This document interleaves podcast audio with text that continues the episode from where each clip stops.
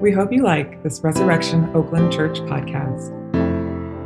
Unauthorized use of any part of this copyrighted material for redistribution or duplication is not permitted without prior consent from Resurrection Oakland Church. To learn more about our church and its charity and mission work in and around Oakland, California, please visit our website at www.resoakland.com.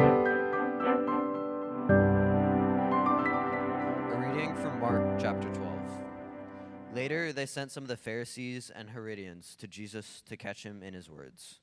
They came to him and said, Teacher, we know that you are a man of integrity. You aren't swayed by others because you pay no attention to who they are, but you teach the ways of God in accordance with the truth. Is it right to pay the imperial tax to Caesar or not? Should we pay or shouldn't we? But Jesus knew their hypocrisy. Why are you trying to trap me? He asked. Bring me a denarius and let me look at it. They brought the coin, and he asked them, Whose image is this, and whose inscription? Caesar's, they replied. Then Jesus said to them, Give back to Caesar what is Caesar's, and to God what is God's. And they were amazed at him. This is the word of the Lord. Thanks. Um, you can take your seats. Let's take just a moment to pray together.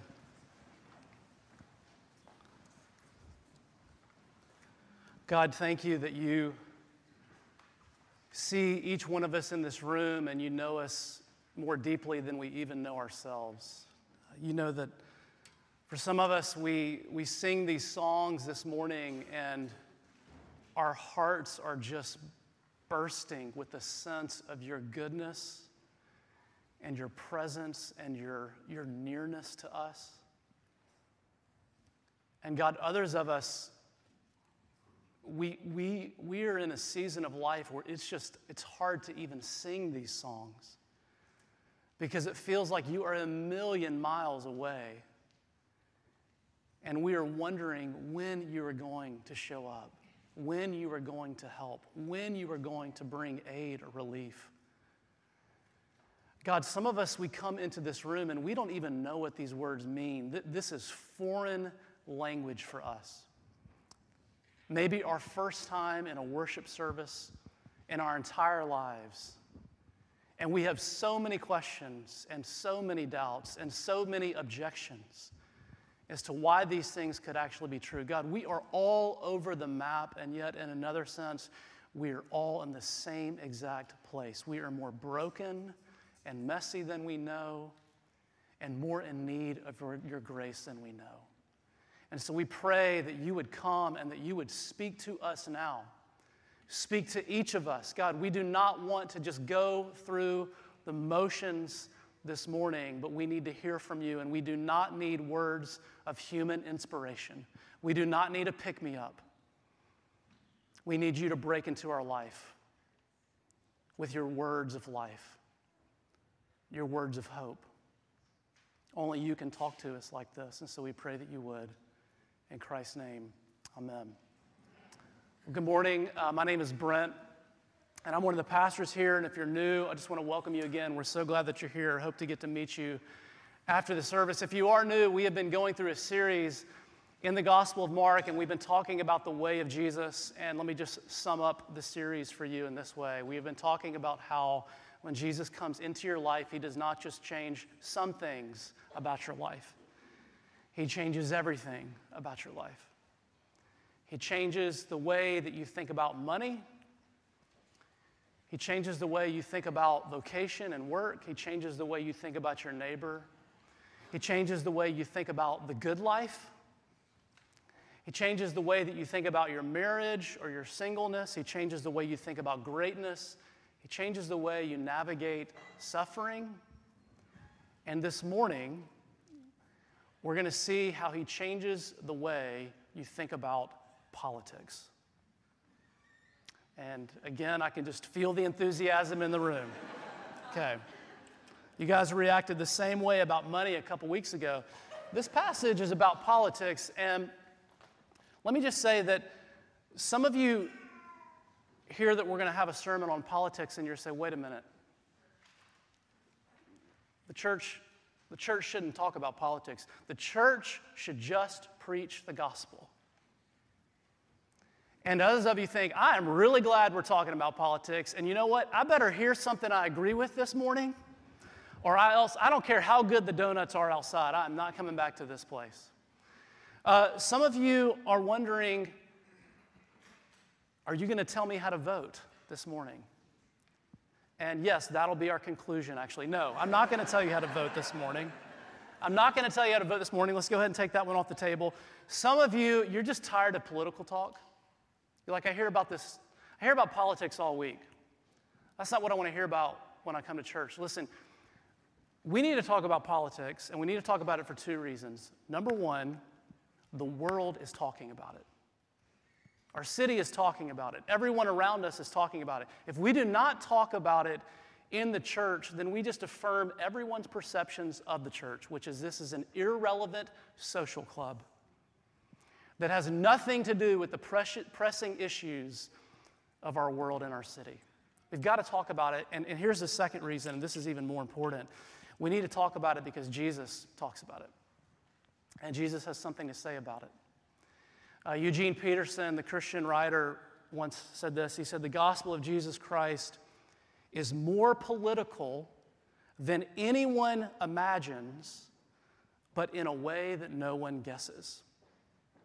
So, what does this passage have to teach us about Jesus and politics? And here's what we're going to see today there's, there's really one main teaching of this passage, there's, there's one main principle with three applications. And that's how we're going to unpack this this morning. We're going to look at kind of the main teaching, the main the overarching principle, and then three applications. So, first, the overarching principle. Okay, in this passage, there are two groups of people who come to Jesus, and it is a very interesting pairing. It's the Pharisees and the Herodians. Who are these people? The Pharisees were right wingers. They were morally socially, and even economically conservative. They were morally and socially conservative because they believed in strict adherence to God's moral law. But they were economically conservative because this was the group of people who resented Roman rule. See, they liked limited government, small government. But the Herodians they were the progressives. They're the left wingers, morally, socially, and economically. They supported Roman rule, which means they liked big government. So you have these two groups of people who were on opposite sides of the political aisle, left and right, and they come to Jesus trying to figure out whose side he is on. Does that sound familiar? Nothing has changed in 2,000 years. A lot has changed, and nothing has changed. Because everyone, everyone today is trying to co opt Jesus into their political party. Let me tell you, I grew up in the Southeast. I grew up in South Carolina. And I grew up in a place where everyone said that you could not be a Christian and a Democrat. And then I moved here about 20 years ago. And it just got flipped. It's just the opposite. Everyone is trying to co opt Jesus. Now, the way that these two groups of people try to co opt Jesus in this passage is they set a trap for him. So they ask him, Is it right to pay taxes to Caesar or not? And it's a trap because if Jesus says, No, don't pay the tax, then the Herodians have, them, have him right where they want him, and the Romans will kill him. But if Jesus says, yes, do pay the tax, then the Pharisees have him right where they want him, because all of the crowds that have been following him are going to start to turn against them. And Jesus responds to this trap by saying to them, Bring me a denarius. Now, what is a denarius? A denarius was a coin that was worth about the same amount as a quarter. And this is what you used to pay the tax. And on the coin was a picture of Caesar the emperor, with two words inscribed around his picture. Two titles, actually Son of God and King. And you see, this coin, it was, it was Caesar's way of reminding everyone that he was Lord, that he was God, that he was King, that he had absolute authority. You know, people in the first century world did not just think that Caesar was a political figure, they thought that Caesar was God. Everyone was under him and subject to him. Now, look at verse 16. It says, They brought the coin, and Jesus asked them, Whose image is this? Which is an interesting uh, word there because the word image is the same word that you get from Genesis 1:27, very first chapter of the Bible, when God says, "Let us make man and woman in our image." That we are created, all of us. We are created in God's image. This is the word that Jesus uses here. And then Jesus says, and he says, Whose image is this and whose inscription? Caesar's, they replied. And then Jesus said to them, Give back to Caesar what is Caesar, Caesar's, and to God what is God's. Now, look what Jesus is doing here. They want a yes or no answer, and Jesus doesn't give it to them. He says to them, The coin bears Caesar's image. And so the coin belongs to Caesar. But you, you bear God's image. And so you belong to God. The coin is Caesar's. And so, yes, pay the tax and give the coin up to Caesar, but you belong to God. So give yourself up to God. Give Caesar your money, says Jesus but give me your worship. And this is so radical. Jesus is saying, Caesar is not Lord, he is Lord. I am Lord, says Jesus. He says, Caesar is not king, I am king. Caesar is not God, I am God. Jesus is saying that he is the one who has absolute authority over everything and everyone. And he is saying the question is not whose side is he on? Jesus says the question is, who's on his side. And you see, now we're getting to the big principle, kind of the main teaching of the text, and here it is.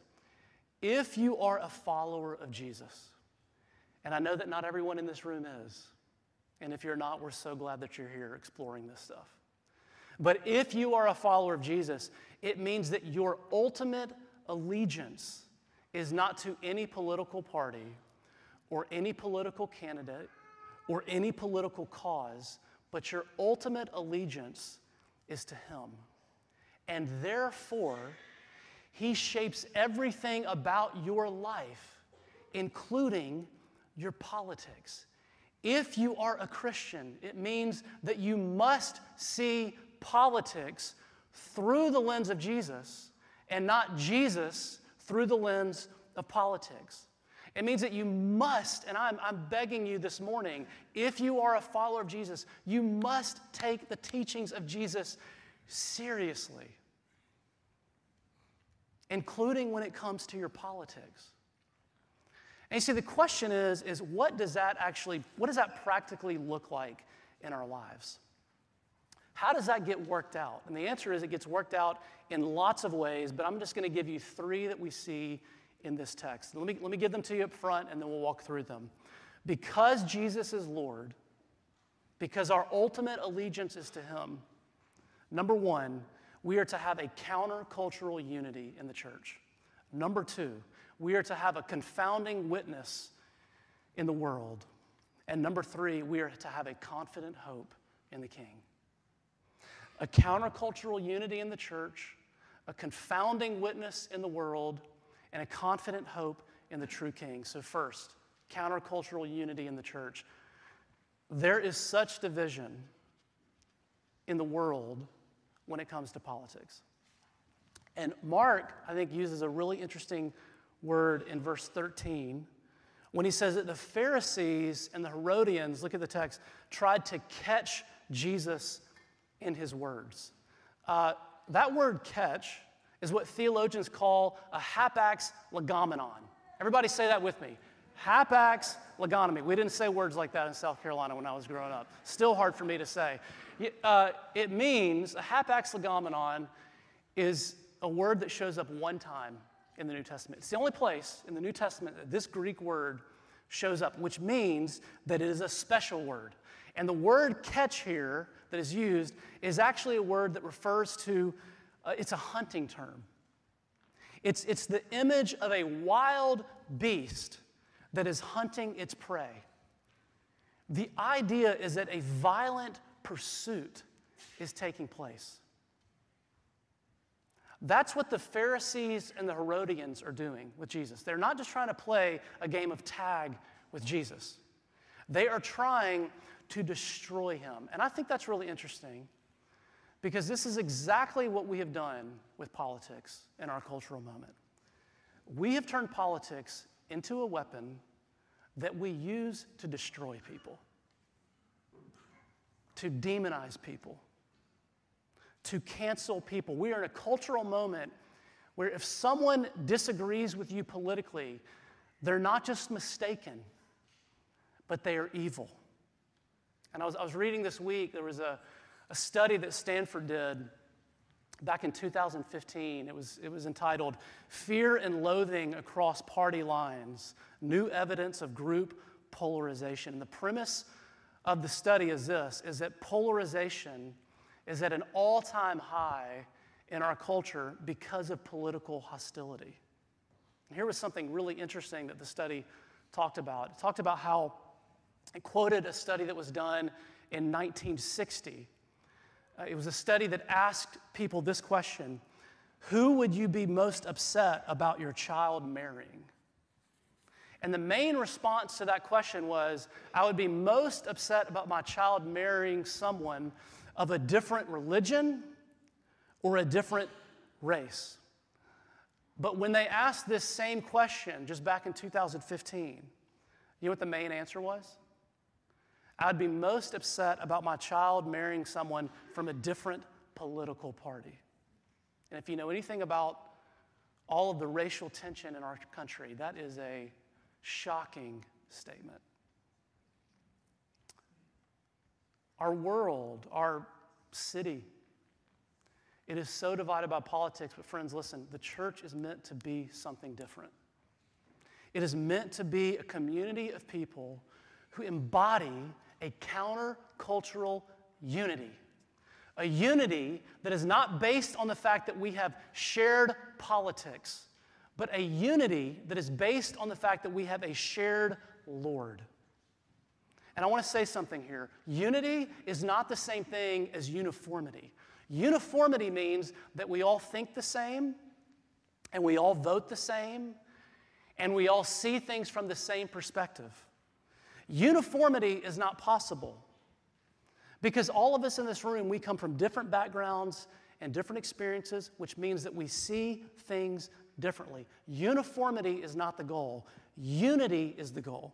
Unity means that we love one another despite our political differences and disagreements. I want to tell you something. We have people in this church who, in the last election, they voted for Joe Biden. And we have people in this church who, in the last election, they voted for Donald Trump.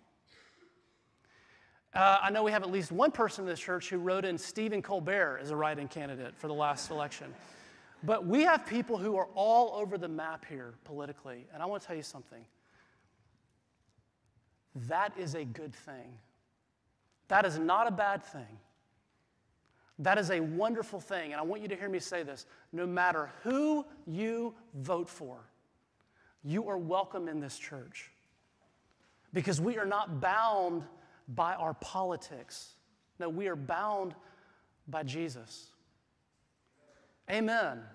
Amen. And here's a question for you this morning. Here's a question for you. For those of you who are followers of Jesus, do you feel like you have more in common? Do you feel more at home with people who share your politics but not your faith? Or do you feel more at home with people who share your faith but not your politics?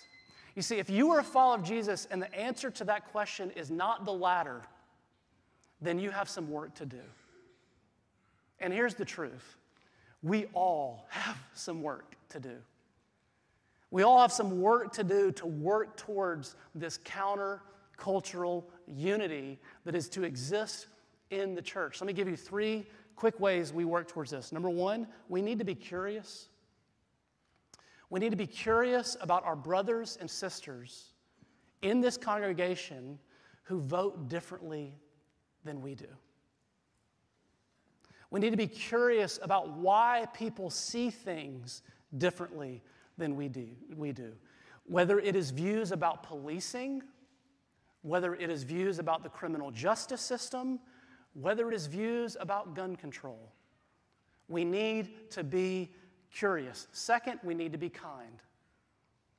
I have heard people in this church, both on the left and the right, say that they are afraid to share openly about their views for fear that they will be mocked or made fun of. I have heard people on both sides, left, right, and middle, say that they have experienced this even in their community group, that they have felt marginalized because of comments people have made about idiots who vote differently. And friends, this should not be. This is the way it works in the world. This is not the way it is meant to work in the church. We need to be kind. And here's the last thing we need to be humble. You know, to say that Jesus, to say that, uh, to say that Jesus is Lord and, and Caesar is not is also to say, I am not. It's to admit that every single one of us in this room, we have limits and we have blind spots. It is to confess that none of us see things clearly, that we are not right about everything, and that all of us have room to grow and to change. When I lived in the South, you know what everybody on that side of the country thinks? They think that everything that is wrong with the country, they, they think the problem is out here. You know what everybody here thinks? And I know you're thinking this. No, we think the problem is over there. And you see, what the gospel does is it humbles you, it brings a beautiful humility to your life. And it keeps you from self righteousness because it says the problem is not out there or over there, but the problem is in here. Where else do you find a resource like that than the Christian gospel? Nowhere. Now, here's, here's the second application. All right, gives us a countercultural unity in the church. Second, because Jesus is Lord, we are to have a confounding witness in the world. And I think this is my favorite part of this passage. These two groups come to Jesus, one on the left, one on the right. They come to Jesus and they say, Whose side are you on? And Jesus says, Neither. And notice what this does to them. Verse 17, I mean, they are, they are trying to trap him. They, they want to kill him. And yet, at the end, after Jesus responds, look at this in verse 17, it says that they were amazed at him. They, literally, the word is they marveled at him. They were totally confounded. You know where they were confounded? Because Jesus did not fit neatly into either of their boxes. He does not fit neatly into the left or into the right. And if you are a Christian, it means that you must not fit neatly either. What does it mean to fit neatly? To fit neatly means a couple things. It means that one, you believe your political party has all the answers to the world's problems. To fit neatly, number two, means that you have a hard time coming up with any criticism of your own party. Number three, it means you refuse to acknowledge anything positive from the other side. Jesus and his followers who take him seriously have never fit neatly into one political party or another. And in this way, they have always, they have always had a confounding witness in the world. Let me, let me take you back for just a moment. to the early days of the church, to the first Christians. Larry Hurtado is a New Testament scholar, and he has done extensive research on the early church, the first three centuries of the Christian church. And he said that when you look at, when you look at the early church, there were five marks that distinguished them from the world around them. Here, here's what they were. Number one, the first had to do with diversity. They were the first racially and ethnically diverse religious group. One of the reasons for that was they because they believed that all people, all races, all ethnicities were made in the image of God and they were equal. And so they were attractive to minorities, but they weren't just attractive to minorities, they were also attractive to the marginalized, which is the second mark of these early Christians, is that they had a strong care and concern for the poor. There was one Roman emperor who was an opponent of Christianity. He said, These Christians, they don't only take care of their poor, but they take care of our poor too. Here was the third mark they were radically pro life.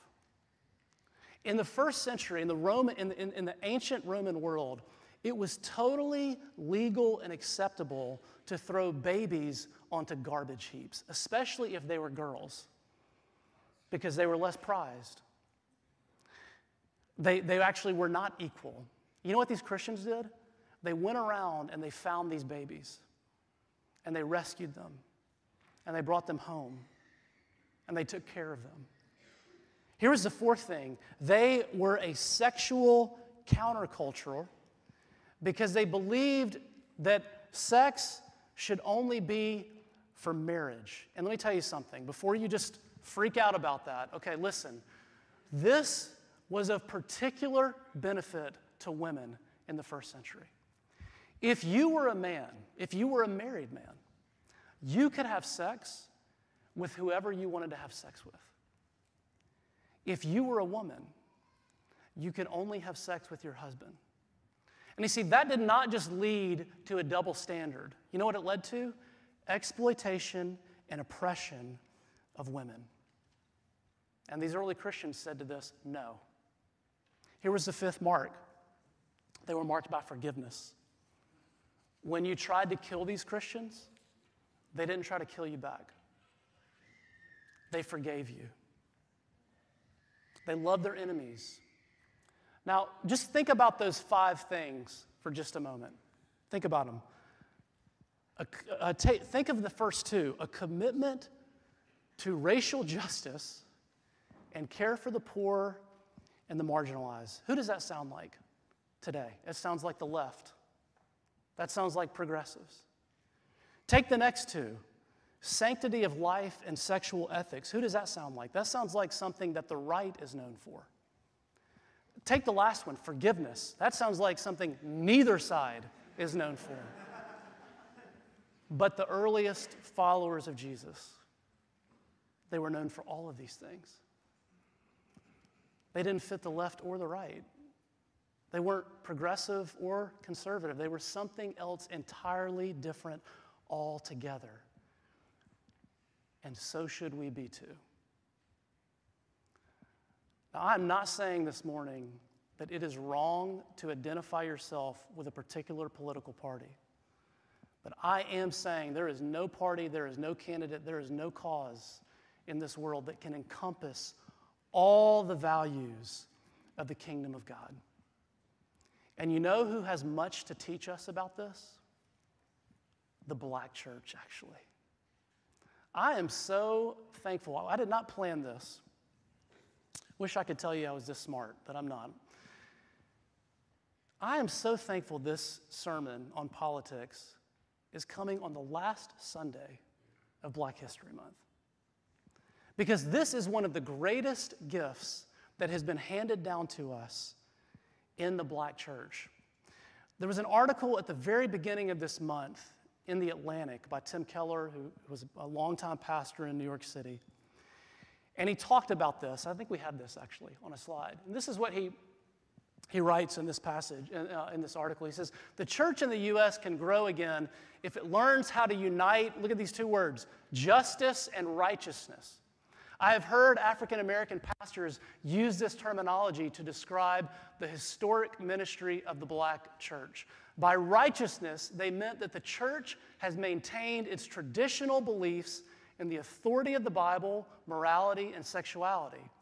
It calls individuals to be born again through faith in the atoning blood of Jesus Christ. By justice, they meant that the church has an activist stance against all forms of oppression. White Protestant churches in America tend to pick one or the other. He says liberal mainline Protestantism stresses justice, but has largely jettisoned ancient affirmations of the Christian creeds, such as the preexistence and divinity of Jesus, the bodily resurrection, and the authority of the Bible. Evangelicalism stresses righteousness and traditional values, but many congregations are indifferent or even hostile toward work against injustice.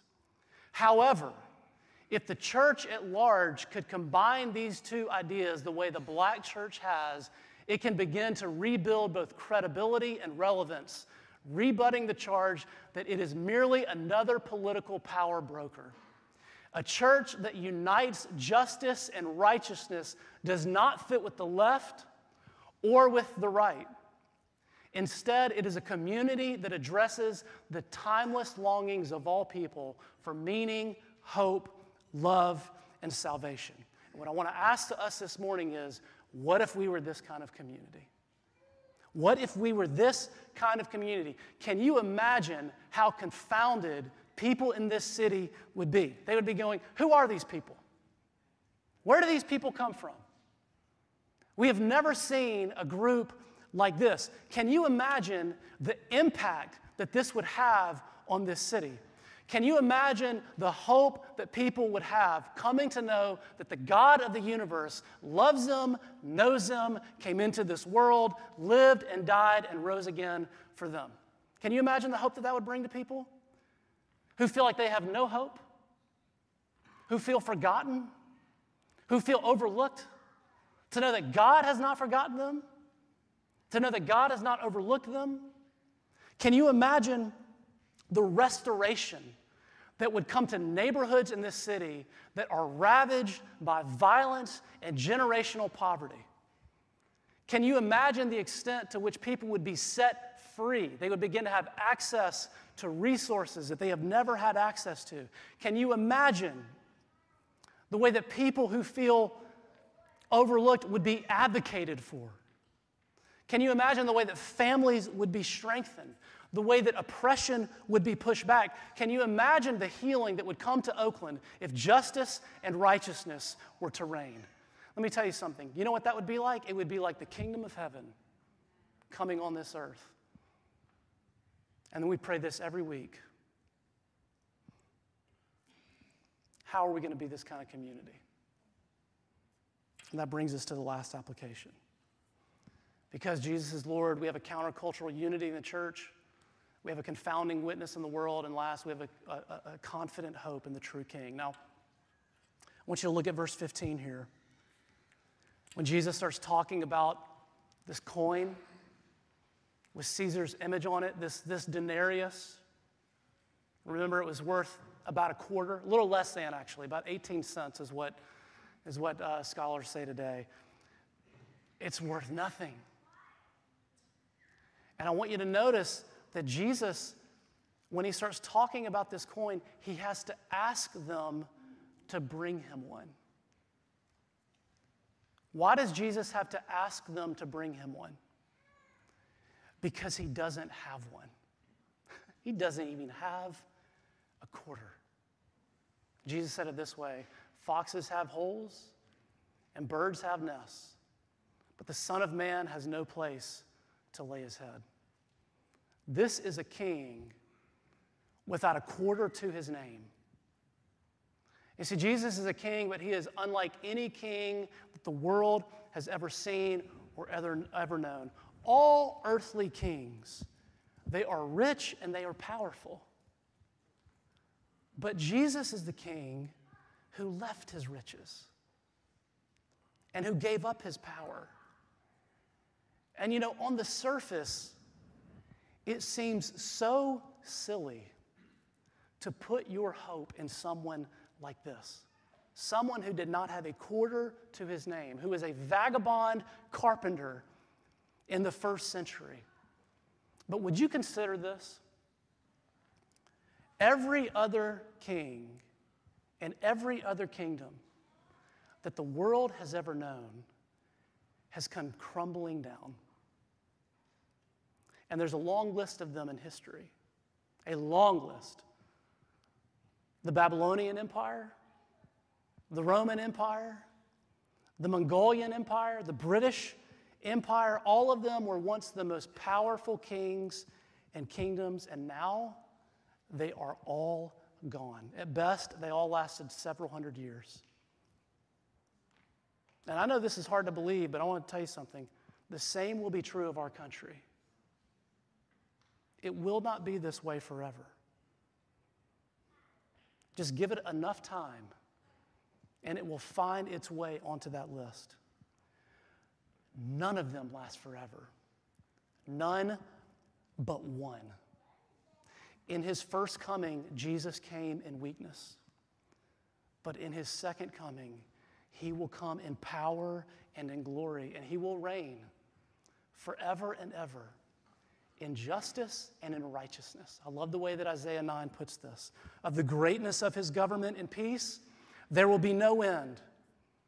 He will reign over his kingdom, establishing and upholding it, listen to this, with justice and righteousness from that time on forever and ever. The zeal of the Lord Almighty will accomplish this. The zeal of the Lord Almighty will accomplish this. Today is an opportunity for every single one of us in this room to put our hope in God. To put our hope in God is to confess that no political party can accomplish this. To put our hope in God is to confess that no political candidate can accomplish this. Sure, they can help, but they cannot accomplish this. Only God can accomplish this. You know, I kind of I kind of chuckle whenever election season rolls around because what you have is, and you know, I've listen, my uncle was a US senator, okay? So I'm not hating on like political people, but most politicians, most politicians tend to make very big promises when election season rolls around. The reality is, if politicians were honest, they would say something like this Vote for me because I think I can make things marginally better. And Jesus shows up and he says, I've come to make all things new. Not just better, I've come to make all things new. And that's what this table is about. On the one hand, this table points us back to all that Jesus has done for us in his life and in his death and his resurrection. And it says that you are welcome to this table, not because you have been a good person and not because you've had a good week, but because Jesus has made a way for you. But this table also doesn't just point us back, it points us forward to the day when Jesus will return and he will make all things new, and justice and righteousness will be the song that we sing for eternity.